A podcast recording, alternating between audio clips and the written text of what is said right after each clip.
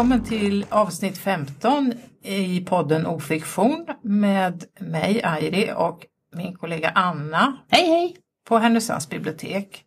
Och temat för det här avsnittet är Essäer.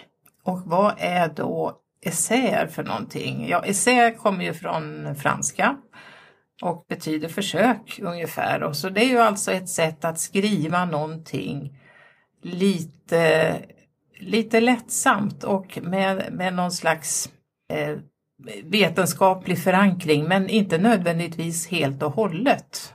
Utan det kan vara att man har läst någon bok eller några böcker och sen har man själv en tanke om någonting som de här, eller det kan vara en samhällsföreteelse, väldigt ofta är det ju det, som man vill utveckla sin tankegång kring. Och då skriver man en essä.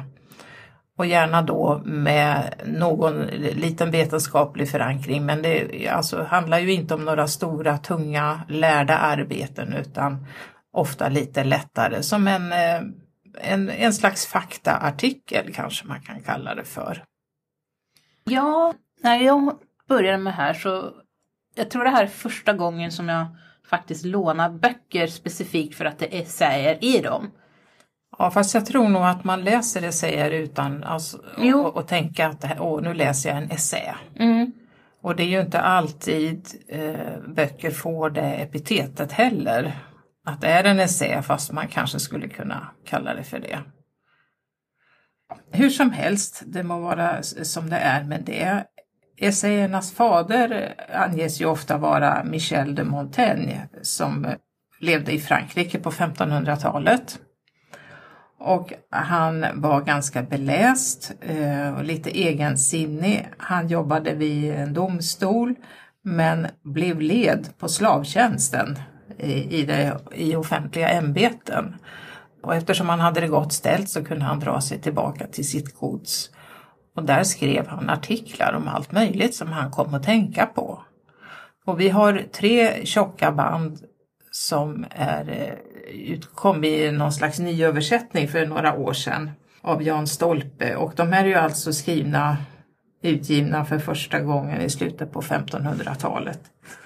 Och han skriver ju om alla möjliga ämnen som sagt och det är ju det som kännetecknar essäen ofta så att det handlar inte om en sak utan det är eh, en bok med kapitel om alla möjliga företeelser. Så här skriver han till exempel i band 1 om sömn, om namn, om lukter, om böner, om kannibaler, om inbildningens kraft.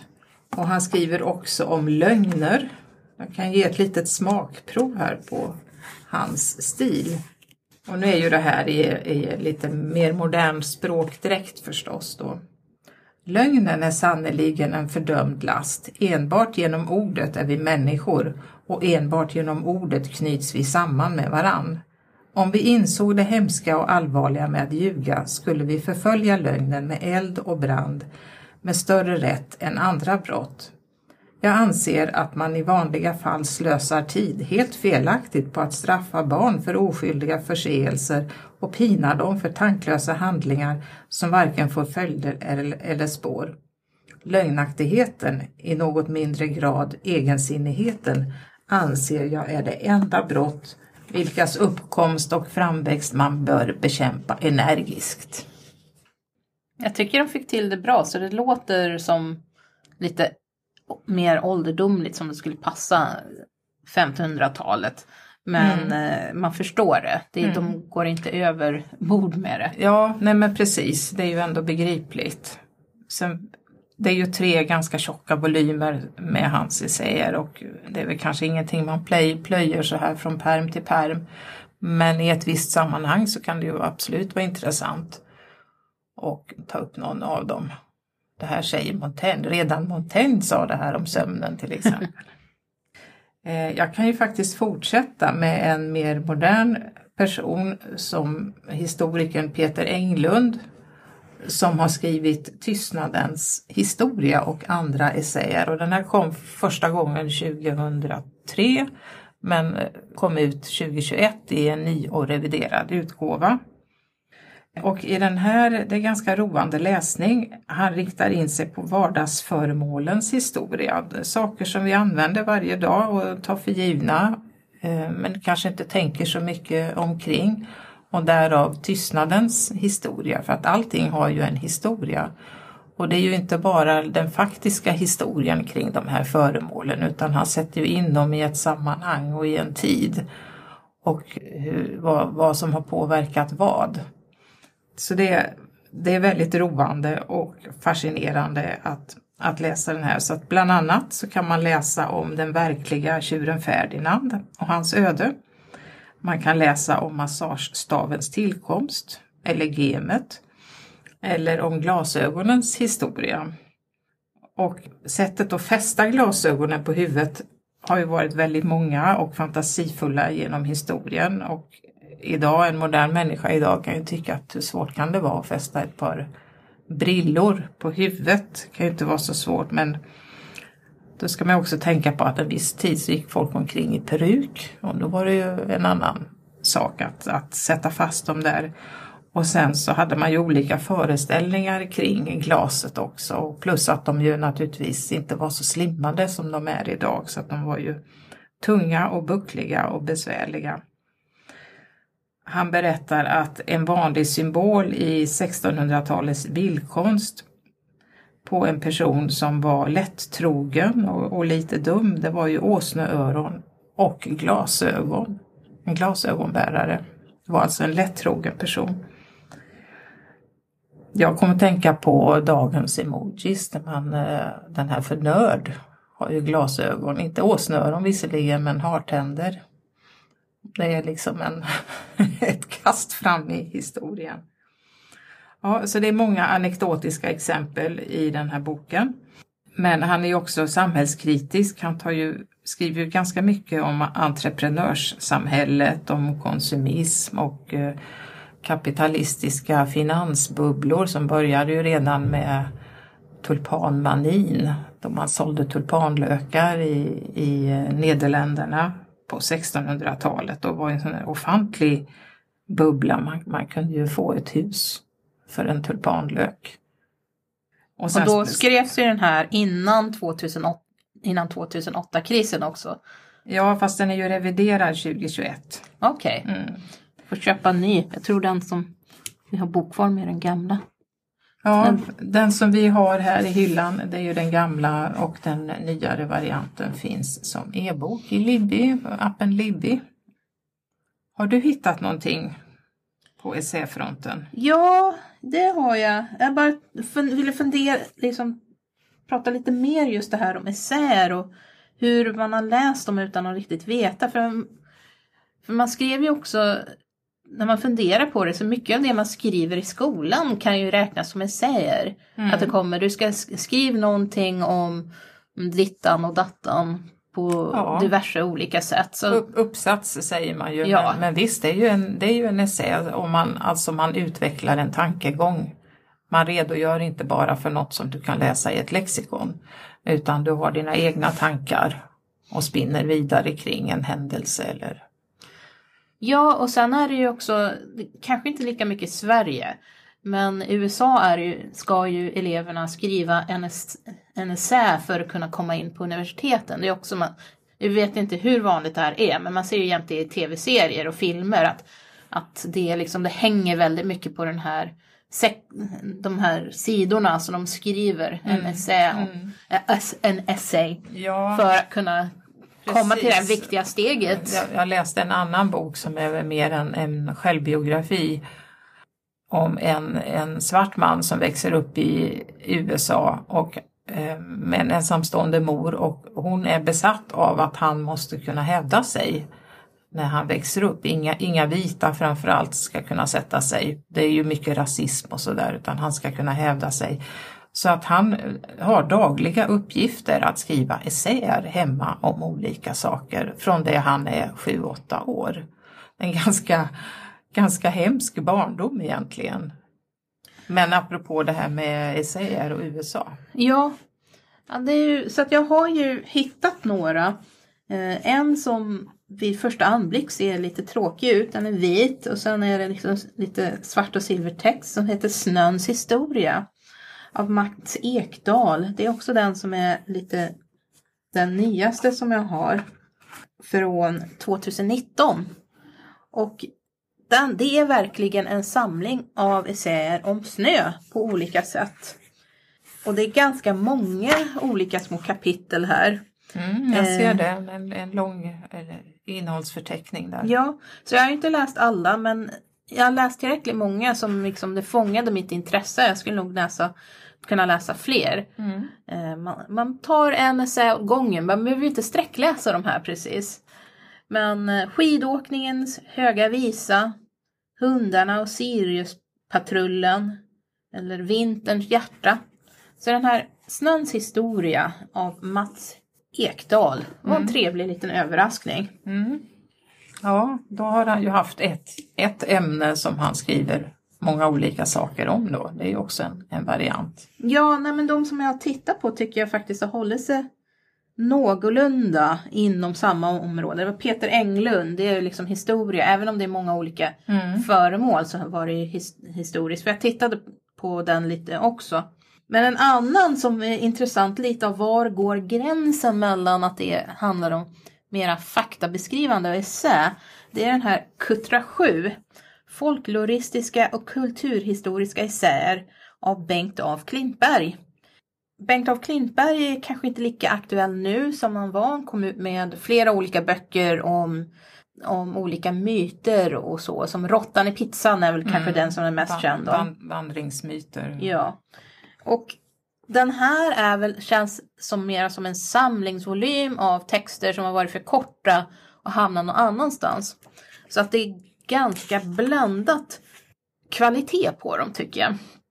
Mm, men handlar det om, om kärlek eftersom den heter Nej. Kuttra 7? Ja, det är ju liksom, Kultura 7 är bara en av de Okej. eh, sakerna som det handlar om. Så det, det här är, det är definitivt det är inte lika många essäer som den här Snöns historia. Men en av sakerna, just det här Kultura 7, handlar om nattfrieriramsorna i Ersmark. Och sen finns det också en som heter Traditioner om guldvagnar. Förbud mot kringgärning. Bellman-historierna. Så det är också en blandning av så här etnologiska, folkloristiska texter. Och det var ju en, när jag började läsa så tyckte jag men det här är väl inte essä. Det känns väldigt mycket mer som fakta, Mm. eh, beskrivning rakt av. Och sen nästa var mycket mera som en essä. Eh, den här kom ut 1998. Mm. Men det Så- visar väl också att Det är en, fin, det är en, kon, det är en flytande gräns. Ja men precis, alltså att en essä är inte så, så otroligt bestämd i sin form utan att den, den kan ju veckla ut sig åt lite olika håll. Mm. Och det är väl det där ett, ett exempel på. Jag ser att du har en faktisk kvinna med här också. För Ja. det tyckte jag också. Det är väldigt många män som skriver essäer verkar det som. Ja, jo men det finns ju kvinnor också. Sara Danius till exempel har ju skrivit essäer. Har vi ju inte med något av henne här idag. Men jag har två böcker faktiskt som jag har läst av Olivia Lang. Och hon är eh, författare och kritiker och skriver mycket om konst. Och den ena boken jag har läst heter Den ensamma staden. Och där berättar hon först inledningsvis hur hon flyttar från England till New York.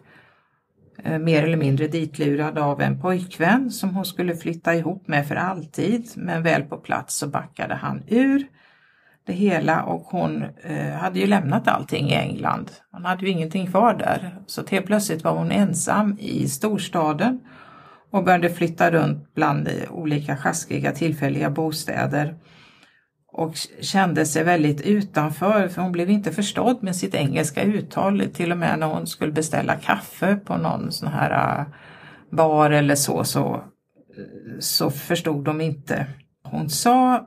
Och överallt så var det folk i rörelse och ingen liksom verkade bry sig om någon annan. Och den här känslan av ensamhet så fick ju henne att fundera över konstnärers förhållande till ensamhet och isolering och utanförskap. Så den här boken handlar om en rad olika konstnärer som har det gemensamt att de har eh, en bakgrund socialt utsatthet, har varit sexuellt utnyttjade som barn, traumatiserade, de har problem att kommunicera och uttrycka sig. Många är, eller var, homosexuella och det var ju väldigt stigmatiserat under de här konstnärernas mest aktiva period som var då 70-80-tal. Idag eh, är det kanske på ett annat sätt. Så det finns ju många skarpa och lite sorgliga också porträtt i den här boken av Andy Warhol, Valerie Solanas till exempel, eller Edward Hopper. Edward Hopper för övrigt vars tavla är omslag till Peter Englunds Ja, ja. Tystnadens historia. Han gjorde ju ofta människor som satt ensamma på barer och, och sådär. Den gamla upplagan, för den nya har väl en annat, annat uppslag va? Nej, jag tror, jag tror faktiskt att det är samma, samma bild. David Wojnarowicz och, och andra. Och hon skriver väl med mycket respekt och empati för de här människorna. Det jag, det jag saknar, för det är väldigt mycket referenser till olika konstverk. Hur såg de ut, de här bilderna? Så att när jag läste den så satt jag ju och googlade frenetiskt för att se bilderna. Bland annat så blev ju Andy Warhol skjuten av eh, Valerie Solana och då finns det en, ett porträtt av en Alice Neal har gjort det på honom där han sitter iklädd en korsett för att hålla ihop kroppen för han blev ganska illa skadad. Han höll ju på att stryka med. Eh, han sitter där med en korsett eh, som ska hålla ihop kroppen och hur ser den bilden ut till exempel? Men det kan man ju googla sig fram till. En annan bild som jag funderade på, det fanns en konstnär som hette Henry Darger som var vaktmästare och när han dog så hittar man hur många målningar som helst av små flickor med penisar. Va? Ja, och hur, så, hur såg de bilderna ut? Så att ska man läsa den här Den ensamma staden så får man nog googla samtidigt för man blir väldigt nyfiken mm. på de här bilderna. Det låter som inledningsmelodin i den där Sting, Stings I'm a legal alien också. Den här låten I'm a legal alien, I'm an Englishman in New York. ja, ja, ja, men precis. Och apropå musik, hon har gjort en annan bok som heter Märkligt väder, konst i kristid. Som också handlar mycket om konstnärer och i utanförskap. Men det handlar ju också om Alltså det här märkliga vädret, det anspelar på sam, samtidens politiska samhälleliga klimat. Hon skriver om Brexit, om rasism, om Donald Trump och så vidare. Men hon skriver ju också om musiker som Freddie Mercury och David Bowie och så. Så den, den påminner ju lite grann om Den ensamma staden fast den har lite, lite mer olika kulturyttringar. Vet du vilken som kom först? Mellan de här två? Ja, jag tror att Den ensamma staden kom före. Alltså de är ju inte så där jättegamla någon av de här böckerna. Ensamma staden kom 2017 eh, på svenska. Ja, 2016. Jo, nej, jag funderar eftersom den där, du sa att hon nämnde Trump. Och, det är liksom, vilket ja. sätter dem i ganska specifik tidsperiod. Ja. Men då hade den han Ja, men ut i alla Brexit, fall. det är ju mm. inte allt för länge sedan. Nej. Ja, ja men eh, hon skriver väldigt lätt och eh, inkännande.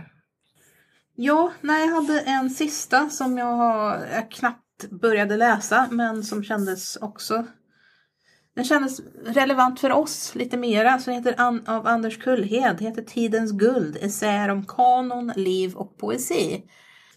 Och den här är mera Alltså den verkar mera flyta på lite mer och det är mera som temaavdelningar istället för det här korta kapitel om specifika saker på samma vis.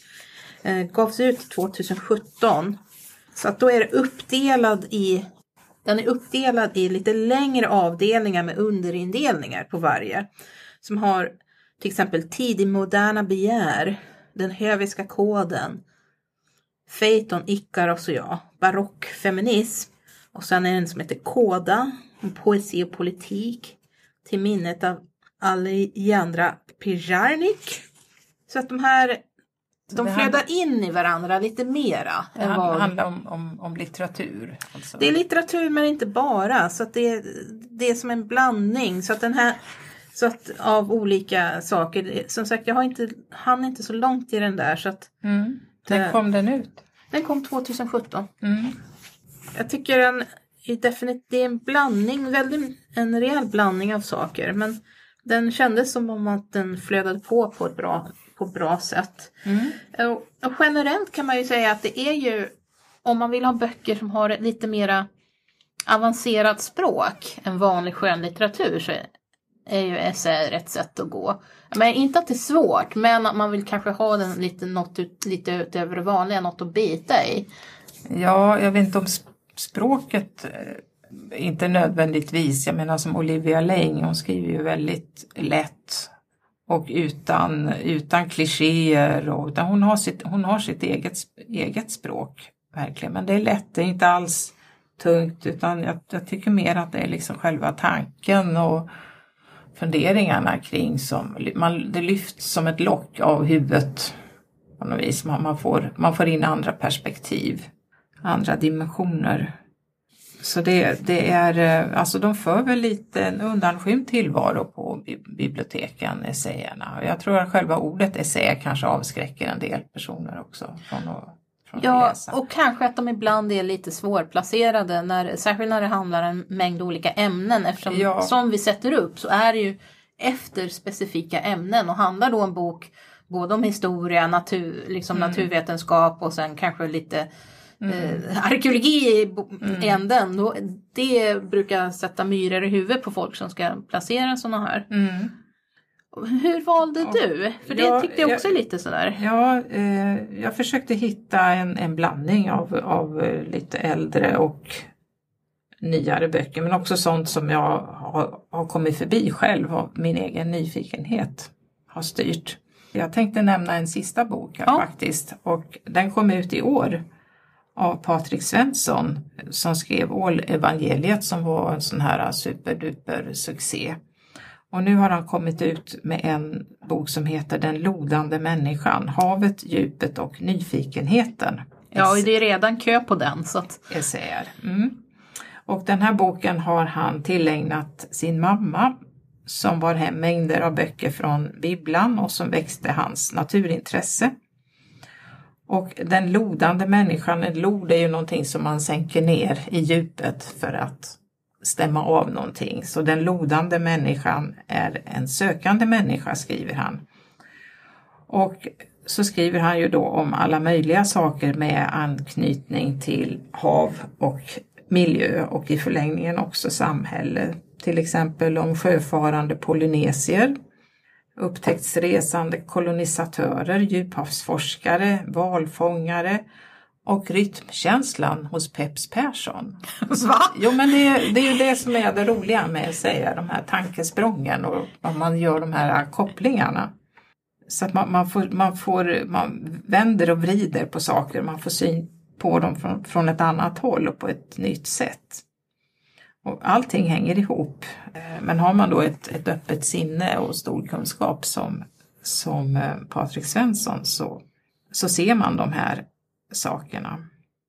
Och ibland är det väldigt spännande. Han skriver till exempel om djuphavsforskare som sänkte ner sig på 11 000 meters djup i någon sån där bubbla för att se vad, försöka se snarare vad som fanns på havets En battusvär har jag för mig de heter. Ja. Kallas för något sånt. och ett litet fönster och allting är ju becksvart nere men så hör de ett underligt ljud och fattar inte vad det är för någonting. Och då tänker man, åh, är det ett monster eller vad kan det vara? Men då visar det sig att det är en spricka i fönstret. Det är ju en mardröm. Alltså jag har faktiskt haft mardrömmar om att vara en sån där och ramla ner i mörkret kan jag tala om när jag var yngre. Ja, jo, men eh, det, man, man ryser när man läser det faktiskt. Så att de försöker ju ta sig upp igen så snabbt som det bara går naturligtvis. Och han skriver också ett långt kapitel om eh, Rachel Carson som skrev den här klassikern Tyst vår. Och vad det var för en person och hennes liv och öde och en, en eh, kärleksaffär med en annan kvinna som, som hon hade. Så att den är väldigt bred, både hennes naturvetenskapliga intresse kring havet och hennes Ödmjukhet var ju en, en, en enkel människa som hade läst av egen kraft men ändå blev anlitad av vetenskapsmän för att hon, hon kunde och visste så mycket. Och här fanns ju också en mamma med i bilden som, som tog henne med ut på promenader längs med havet och i skogen och sådär. Och man utforskade naturen tillsammans. Det är en jättefin bok, en vacker, vacker text, en, en fin bok, så den förtjänar absolut sina läsare. Vi kanske skulle ordna en essähylla och samla ihop dem från olika, de olika avdelningarna eller något sånt. Ja, man kan ju göra en exponering om Ja. inte annat. Mm. Ja, det var väl vad vi hade. Eller vill du säga Nej, det, någonting var, mer om, nej, det om- kändes som en bra avslutning. Liksom Ja. exponera lite mera där. Ja, Ja, nej men vi får se vad vi pratar om nästa vecka. ja Eller nästa, nästa avsnitt. nästa avsnitt. Mm. Så tack för oss. Tack, hej! Hej då!